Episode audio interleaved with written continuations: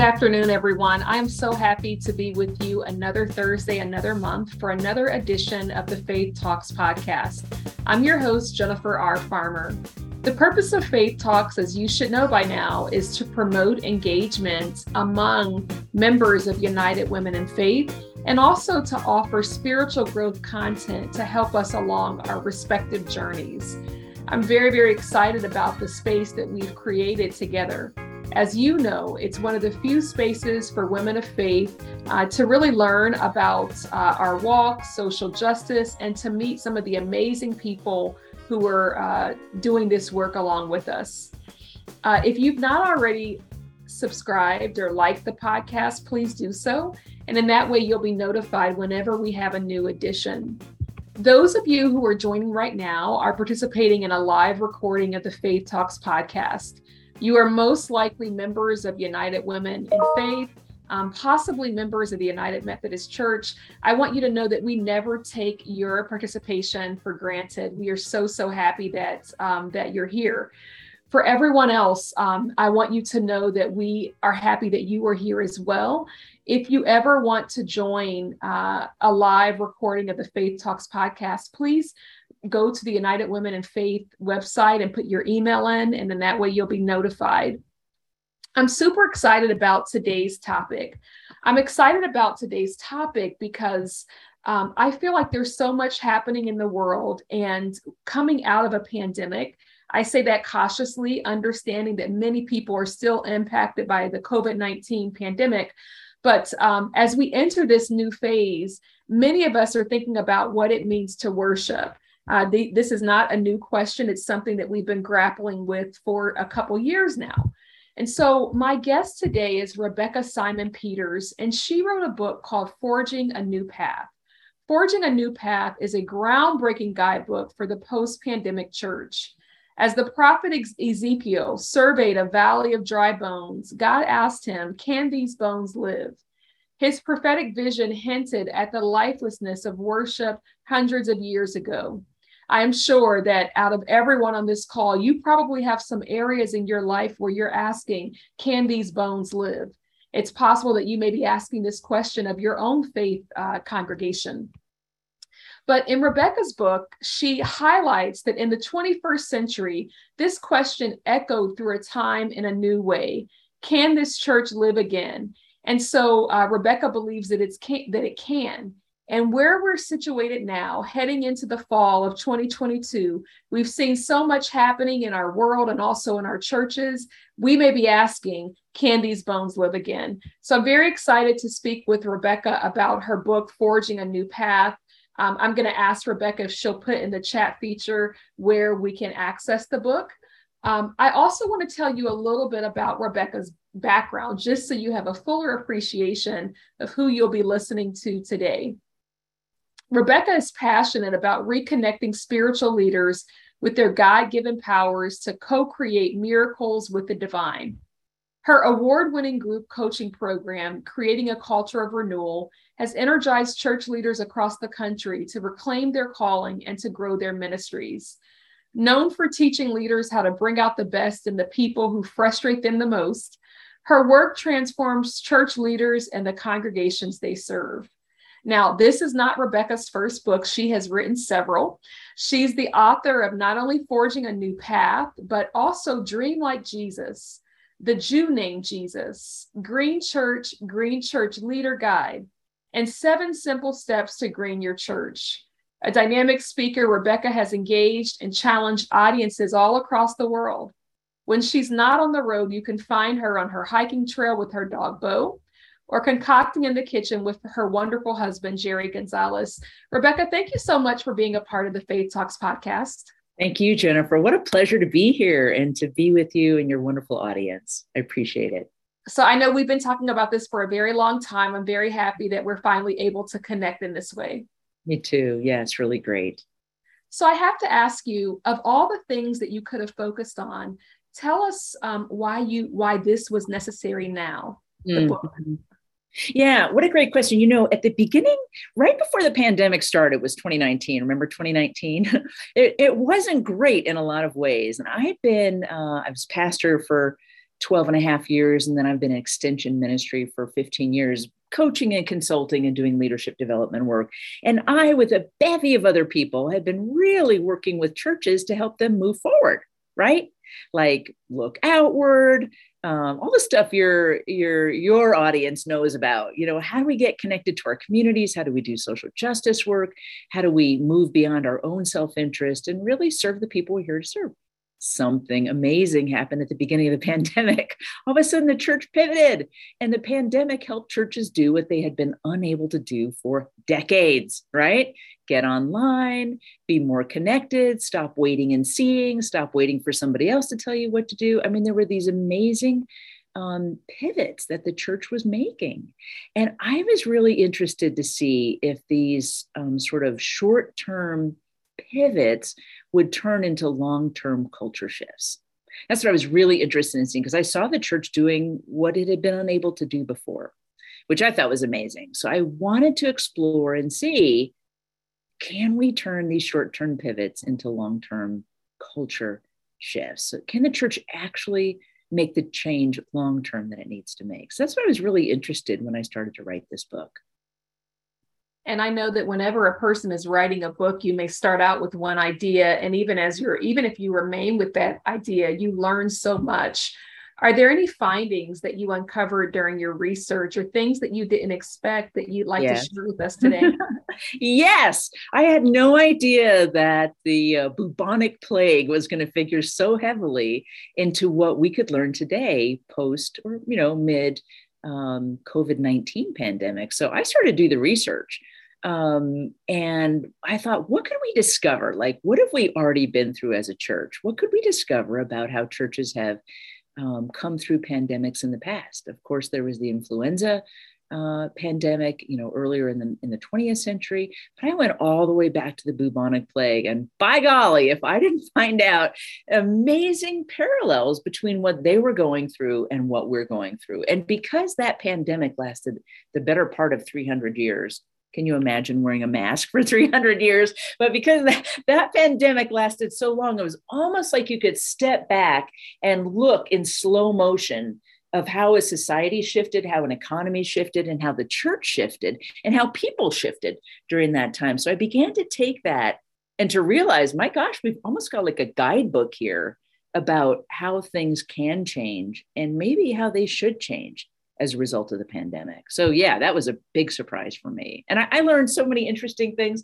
I learned that before there was a quarantine, which comes from the Latin, uh, excuse me, from the Italian quarantino, there was uh, uh, what was called a Trentino, which was 30 days. They used to put people, wow, know, interesting. Yeah, 30 yeah. days of isolation. That seemed like long enough. Well, people began to think, you know, this pandemic thing, this bubonic plague, this is like from God. This is like something from God. We can't figure it out. Therefore, let's put it in a Lenten context. And if we can be people of prayer and sacrifice and lamentation, maybe God will go a little easier on us. So they went from 30 days in isolation to quarantino, uh, 40 days quarantine, which comes from 40 related to Lent. So I thought that was really interesting. Fascinating. Yeah. So, um, Rebekah, a question that I have for you is when the pandemic initially started, I felt like many things came to a halt, at least for those of us who had some level of privilege. I say privilege because people who were essential workers they were still forced to go in mm-hmm. um, for people who felt like it came to to some to the world came to somewhat of a halt we were forced to get creative mm-hmm. and to mm-hmm. imagine new ways of doing things yes. i also think that um, it was an opportunity to be grateful for um, the people in our lives mm-hmm. i do worry that as we've kind of turned this corner that um, it's easy to to lose sight of of the good um, are there any are there any practices that you uncover churches embracing that you you hope they don't turn away from? Mm, boy, what a great question. And I totally got what you're saying about gratitude. In my own neighborhood at 8 p.m., you know, in Wyoming, howls went up for frontline workers. At first, I thought, what is that sound out there? And then I realized, oh, the world has come to Wyoming. And so, yeah, there was this tremendous sense of gratitude. And I think one of the things that we really discovered, Jennifer, is how much we need each other how much we care about each other, what touch means, you know, just to be able to touch people, to be in the same room with people. That was something we took for granted. And boy, but not during the pandemic. We couldn't afford to. So, one of the things, you know, I mean, so much like how the world slowed down, how wildlife began to appear, how the skies cleared, how you could hear birds, you know, in places you hadn't heard birds in decades, maybe centuries that whole slowing down of the world and in fact discovering what is essential not just essential workers but like what is essential i think we began to discover that spirituality is essential. Spirituality is essential. Our contact with other human beings is essential.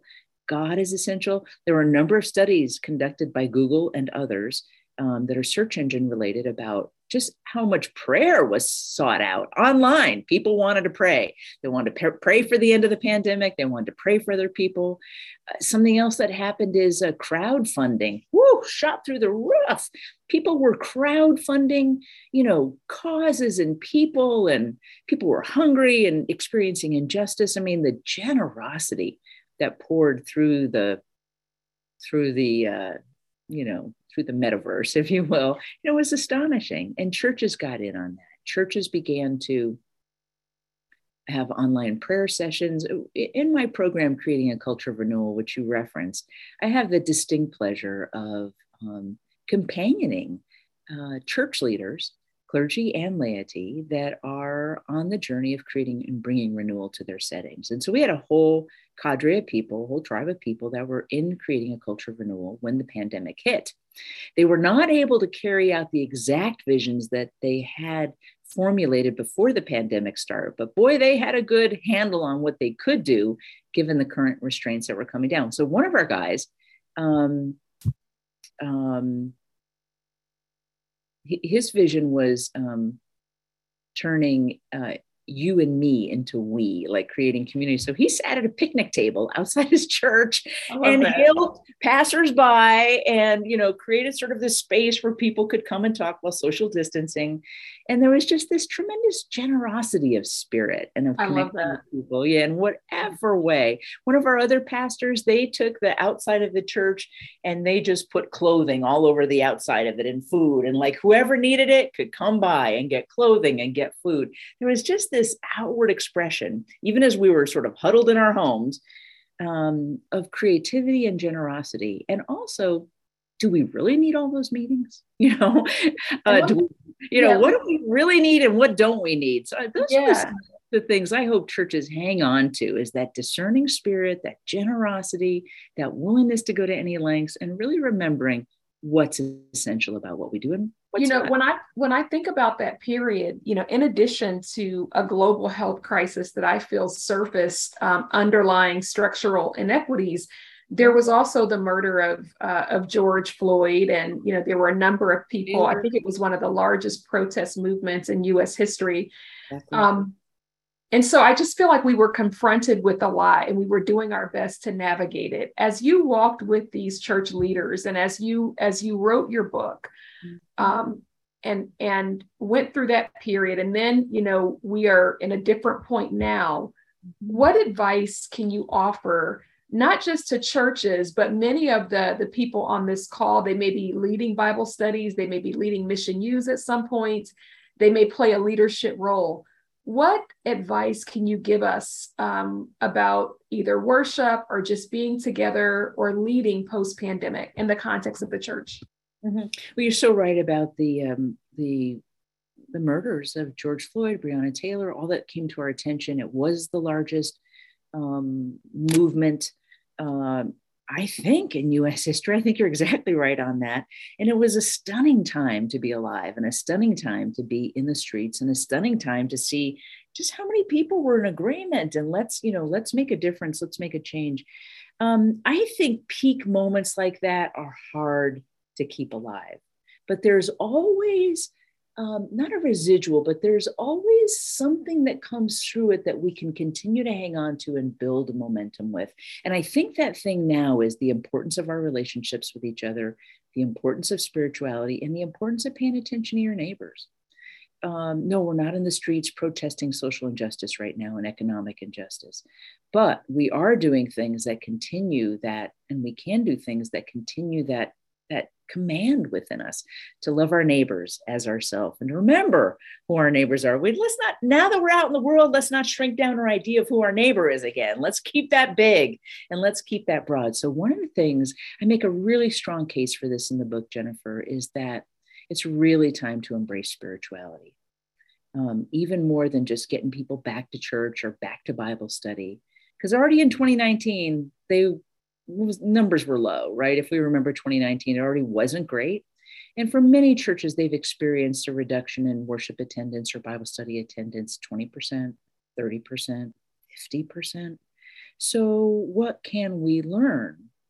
Um, I think we can learn that 2019 itself wasn't the touchstone what can we do going forward? And I really think that it's about embracing spirituality. When we embrace our own connection with God, when we embrace communal connection with God, we can actually see that not only do I matter as a spiritual being, not only do you matter as a spiritual being, but we matter, the world matters. And I really think it's back to love back to love. I used to think that was so hokey. Oh, come on, love. You know, we got to do something here, people, right? Uh, um, but the pandemic really showed me what a powerful force love is. And, you know, we've just passed International Peace Day. I know so many people are so mad about, you know, the lack of peace in the world. I don't think you can bring peace from a place of just mad. I think we have to have love in our hearts. I think we have to focus in on spirituality so that we can do the long term work of social justice, of connecting with people, but it's got to come from a place of love. And I, love that. You know, um, when when the pandemic began, I was in I was in the Washington D.C. area, and then I relocated to Ohio, as many of our audience members know. And you all may also know that when I came to Ohio, I was looking for a church and I found an AME church that had a weekly Bible study. Mm-hmm. In fact, um, my mortgage lender told me about the weekly Bible study because it was her church. Mm-hmm. And I've been joining that weekly Bible study. It's every Wednesday night. It's a women's Bible study. I've been joining it for two years. And I, I, I, I have since found a separate church, but I'm still a part of this Bible study. And I told the ladies earlier this week, I said, listen, all these past two years, I've just been afraid that you are going to realize I'm not a member of your church and you're just going to kick me out. but they they have embraced me and others. And I think what that spoke to is just flexibility mm. and a willingness to embrace and to love um, the stranger, you know, per se. Mm. The other thing that I think about Rebekah is is you're right. I do sense and I'm sure our audience senses this too, that people are very, very ang- angry. And there's a lot to be angry about. I'm with which you. Which is why I think um, the story of Jesus is so profound and is so needed. Because I know that for me, I just don't know how we lean on ourselves and get through this environment. You know, I just think that there's so much happening, there's so much strife. And I don't know, I don't know where people go um, I don't know where people go for hope without the church. Yeah. You know, I write a lot in the book about polarization um, because the church is absolutely at the front line of polarization. Do we wear masks? Do we not wear masks? Is the pandemic real? Is it not real? Should we get vaccinated? Is it a hoax? Um, uh, you know, not to mention George Floyd, Breonna Taylor, the insurrection. I mean, all of that, boom, hits the church. And church leaders like your audience, pastors, denominational executives, they got to figure out what to say. And how do you how do you deal with stuff like this when you can't even agree on basic facts? When the fact itself is thrown into question just because somebody says it's not true, Oh, you know, when did that ever happen before? Right. it's an infuriating, can I just say that? Infuriating environment to operate in. It's easy to get mad. I'm totally with you. There's a lot to be like truly mad about. But I'm just a student of physics, and I know when there's this kind of force, there's an equal and opposite reaction. And we've seen that. And there's got to be some other way. Otherwise, it's just this. And who's got the strongest push at any one time? So, love has to be a part of it. Now, there's a there's you know there's a lot of discussion about the separation of church and state. Should religion be involved with politics? One of the things i've said for a long time and say in this book too is that the church has given up its right to talk about ethics. Now i'm not saying i'm not say saying more, say more about that. Say more yes i that. will. So so here's where the church can really have power. When we talk about ethics we don't have to talk about politics. We can but we may just be into this. And for those who can't see me, I'm just, you know, two hands pressing against each other, right? Equal and opposite force and reaction. But when we talk about ethics, we're now out of party platforms. We're not talking about party platforms and we're not talking about, you know, that individual is going to save the world or no, that individual is going to save it. We're not talking about that. We're talking about our faith and we're talking about how does our faith shape our understanding of the world and what advances human kindness? What advances beloved community? What advances a world that works for everybody? That's ethics. And instead, we've gotten sucked up into politics. Hey, if you're a Christian, you ought to be on this side. No, you ought to be on this side. And then there we are fighting each other, Christians fighting each other over political platforms yeah. instead of us taking into our own hands, using our minds and our hearts and our souls, all that God has given us to discover and to engage in those tough, tough conversations, tougher than politics, ethics. Yeah. What is the ethical response here. Forget about how it plays out in politics. Now, that takes a certain kind of leader to keep that out of the political realm and always bring it back to ethics because there will be people who say, oh, you're just playing politics. Well, actually, let me share with you the scriptures. Let me share with you the verses. Let me share with you the resources our particular denominations uh, have given us to think about these ethical issues. So, yes, ethics is what I'm talking about. That is one way to begin to move beyond polarization. Because look, Dems, Republicans, we're not we're not getting beyond that right now. You know, yeah. fake news, true news, we're not getting beyond that right now. But can we talk about ethics? That's one way through. Um, thank you so much for for that. And, and what I hear you saying is, you know, that we have to be so careful of the language that we use, and we have to be intentional Mm-hmm. about how we talk about things. So, are, do you have any other recommendations for things that the church can do in this environment or that you would recommend from from your research? Yeah, I mean, there's a whole big thing that I would, well, there's two things I want to say. One, when it comes to reducing polarization, I think it's really important to not only embrace the golden rule, but to actually expand ourselves to include the platinum rule. Golden rule is treat people how you'd like to be treated. The platinum rule takes it one step further and says discover how the other person wants to be treated and treat them that way too. Now we get into that with language, right? Do you want to be called African American? Do you want to be called Black? Do you want to be called Afro American? I'm married to a guy who's uh, Latino don't call him Latinx. It doesn't mean a thing to him. He doesn't like it. He doesn't want it. He's okay with Hispanic. He's okay with Latino, and he's okay with just Jerry Gonzalez. But don't be calling him Latinx. Like so, you, there's a lot to figure Can you out. Say that louder for the people in the back.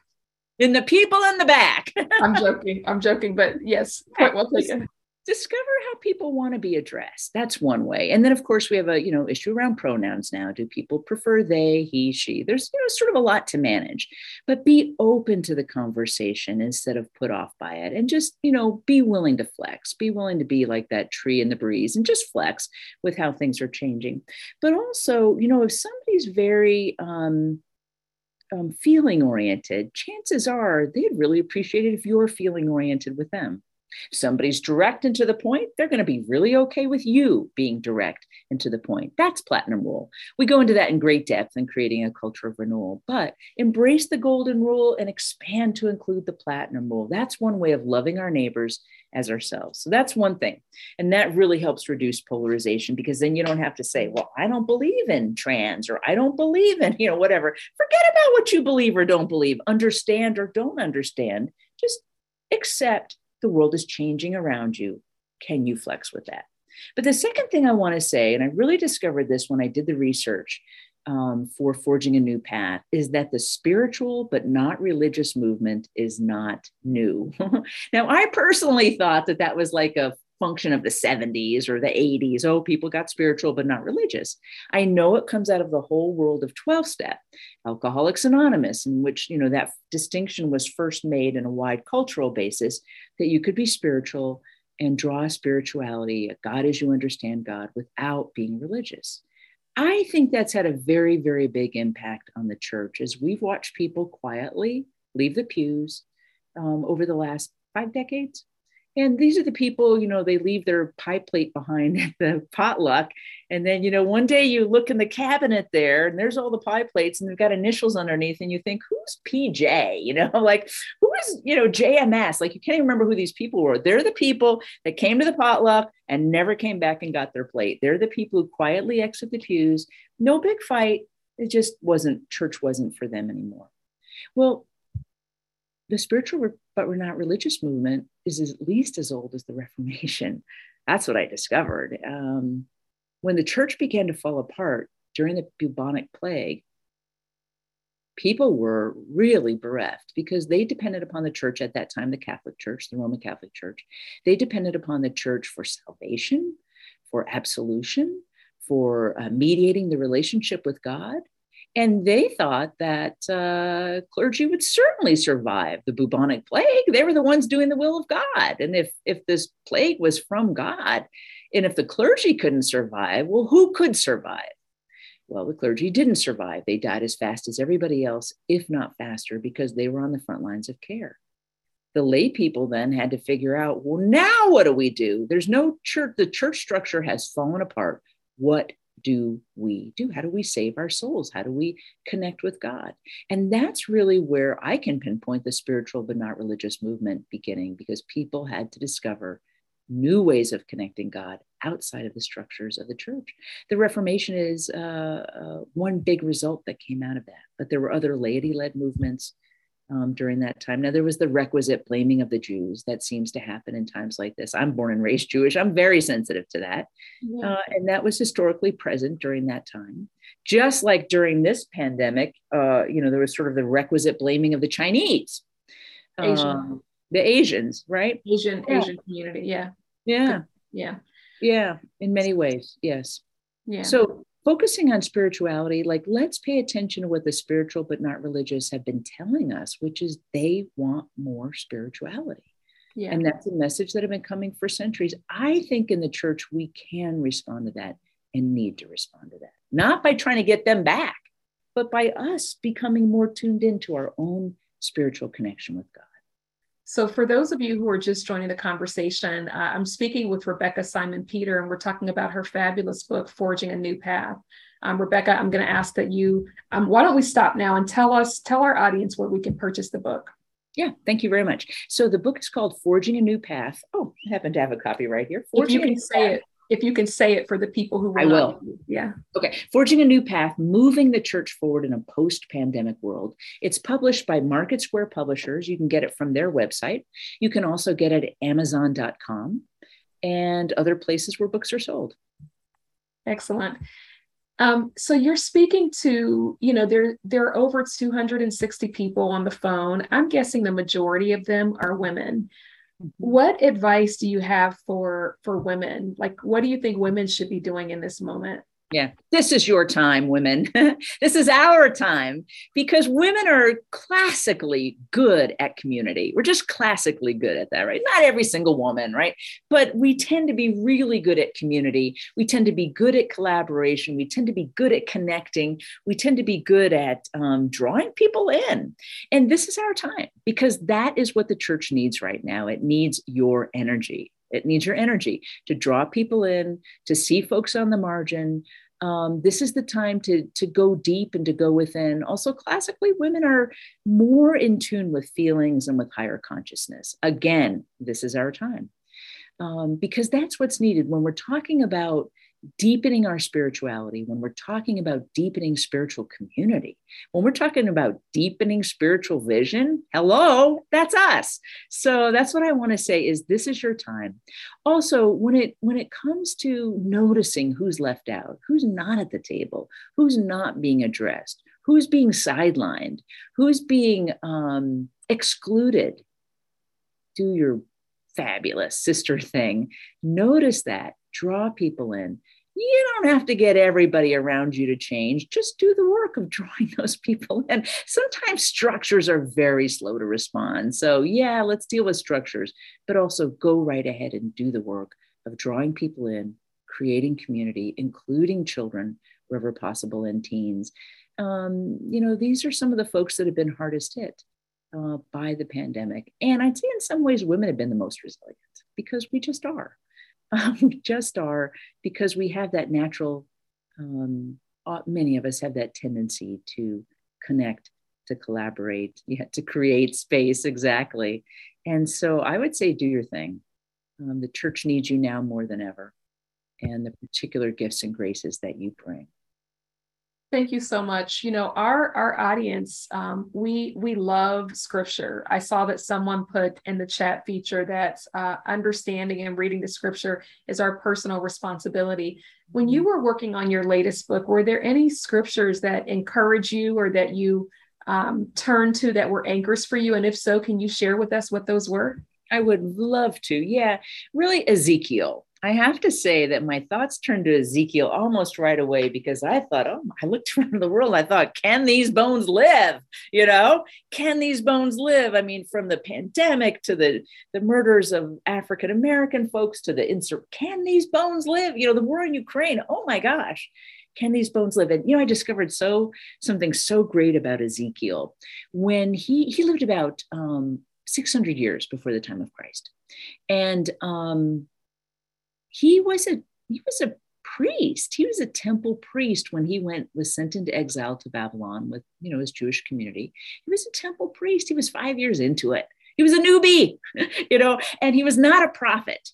But it was on his journey in Babylonia that God began to give him And he literally turned from a priest into a prophet, not because he asked for it. I'm sure there were people saying to him, Ezekiel, you know, Father Ezekiel, you know, when's this going to be over? And he'd be like, I don't know, you know, just like we are. I don't know.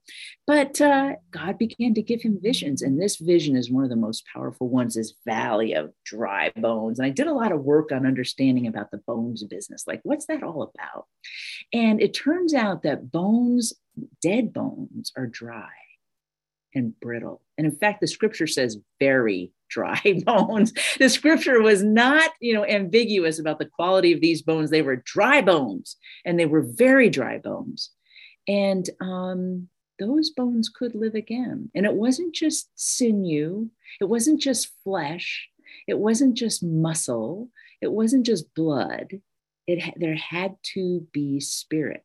So that passage is, I think it's chapter 38. Let me take a quick look. I'm not I always that. Best. I love that, love that, love that. Yeah. Um, I'm not always the best on like remembering exactly. Oh, so you keep talking are. and I'll pull it up. Okay. Yeah. So um, what I discovered is that when you think about it, like, so, so God turns to Ezekiel and says, Son of man, you know, which really is like mortal, human being, can these bones live? And depending upon the translation, it could be, can these bones rise? And Ezekiel's like, I don't know, but you know, Lord. The Lord says, yeah, prophesy. Prophesy to these bones, these dry bones, that I will lay sinew, I will lay flesh, and, and I will ultimately breathe my spirit into it. So Ezekiel prophesies Thank you, Ezekiel 37, 1 through 10. Ezekiel prophesies. And in fact, you know, this bones, you know, it's great preaching, especially in the Black tradition about the bones coming together, right? But the bones, you know, come together and sort of there's, you know, a, a figure, right? But it's like, it's not enough yet. It's not really alive. And, and Ezekiel's like, God, like, look, it's not really alive yet. And then, as, and God says, now you prophesy, now prophesy that I'm going to breathe the breath of life, my breath into these bones. And so Ezekiel prophesies, and then the bones come from the four wind, excuse me, the wind, the, the breath comes from the four winds, breathes into these bones, and then it's like an army. It's like an army standing and rising with energy, with power, with focus, um, you know, with direction, with purpose. Can I can I just say that right now I have chills. For yeah. those of you who are listening, you know, whenever you listen to this, I have chills I mean, that is just, uh, it's one of my favorite scriptures in the Bible. But man, to talk about seeing, and, and Lorna says that she has chills as well. But to talk about surveying a situation when all hope feels um, feels lost. One of our one of our audience members says, "Is this book on the reading list?" Um, I have shared it with uh, with Emily Jones. I don't I, I don't know if the reading list is already out, possibly, but I've shared it, so maybe one day. But um, I love what you're I love I love this scripture and I love how important it was in the book because we can look around and we can just say oh this is bad. And then we can start to see things coming together but you said that it didn't have spirit you know? Mm-hmm. and so um man just very very impactful yeah. And that's why I say spirituality is so important in the church right now. Because if you think about it, like the skin and the bones and the tendons and the flesh, like you can relate to that to the church. Okay, we, we've got worship and we've got a mission, you know, and the tendons kind of connect the people to the mission and the building. But you know, and I know if there's no spirit, I bet that's why you like that AME church. If there's no spirit, so what? So what there's worship? So what there's a building? So what there's people? If there's no spirit, there's not much that's going to happen that really changes the world. And so that's why I say this spirituality is so important. It's what made the difference between those dry bones and those live bones, the spirit. So thank you so much. Um, so since you mentioned the AME church, I, I, do need to give a shout out for my church. I belong to Vineyard Columbus. It's not a part of the AME circle, but I'm in a Bible study with the AME church. So I, I love both of them. And I just feel that I need to say that. Um, yes. I love this. So, you know, we, uh, we are wrapping a little bit early, uh, but I do want to just read this scripture that Rebekah shared. And I also want you to know if you're if you're tuning in a little bit late that we've been talking to Rebekah Simon-Peter. You can find her, just Google her name, Rebekah Simon-Peter. She has a wonderful book called Forging a New Path. It's available um, everywhere. So I'm going to, I want to read a scripture and then um, I, am going to turn it back over to you to just say something about the difference. Actually, I'll turn it back over to you before I read the scripture. What's the difference between spirituality and religion? Mm. You know, I will mm. ask people, "Oh, do you go to church?" And I have people say, um, "I'm spiritual, not religious." So, you know, what what's the difference, Rebekah? Yeah, such a great question. I write about this in the book a lot. I've got a great quote in there from a book called Spirituality for Dummies. So it's just basic spirituality. What it says is that with each and every one of us is a light, a divine light. And that light cannot be put out. That light is there for every human being. And I think spirituality is not only the presence of that light within us, I think it's the quality the humility, the openness, the curiosity that's necessary to actually encounter that light. So it's both a way of being and a quality of, of inner divinity, of light within us and you know there's a phrase namaste which comes from you know sort of the yoga community but you know may the god within me meet the god within you. And christians have adopted that may the christ within me meet the christ within you. Well spirituality says it's in there baby. It's that light. And you can see it in somebody's smile. And jesus said i am the light of the world. He also said you are the light of the world. So this this is what i understand as our soul as our inner divinity.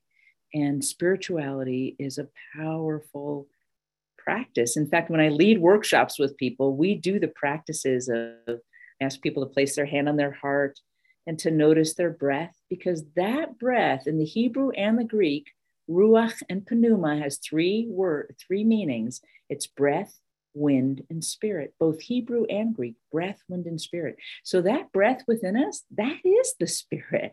People wonder, well, how do I know if I have the Holy Spirit? Are you breathing? you know, you do have the spirit within you. So I think it's just part of our human makeup is that we have the spirit within us. We have that divine light within us. And that spirituality is recognizing that and connecting to it.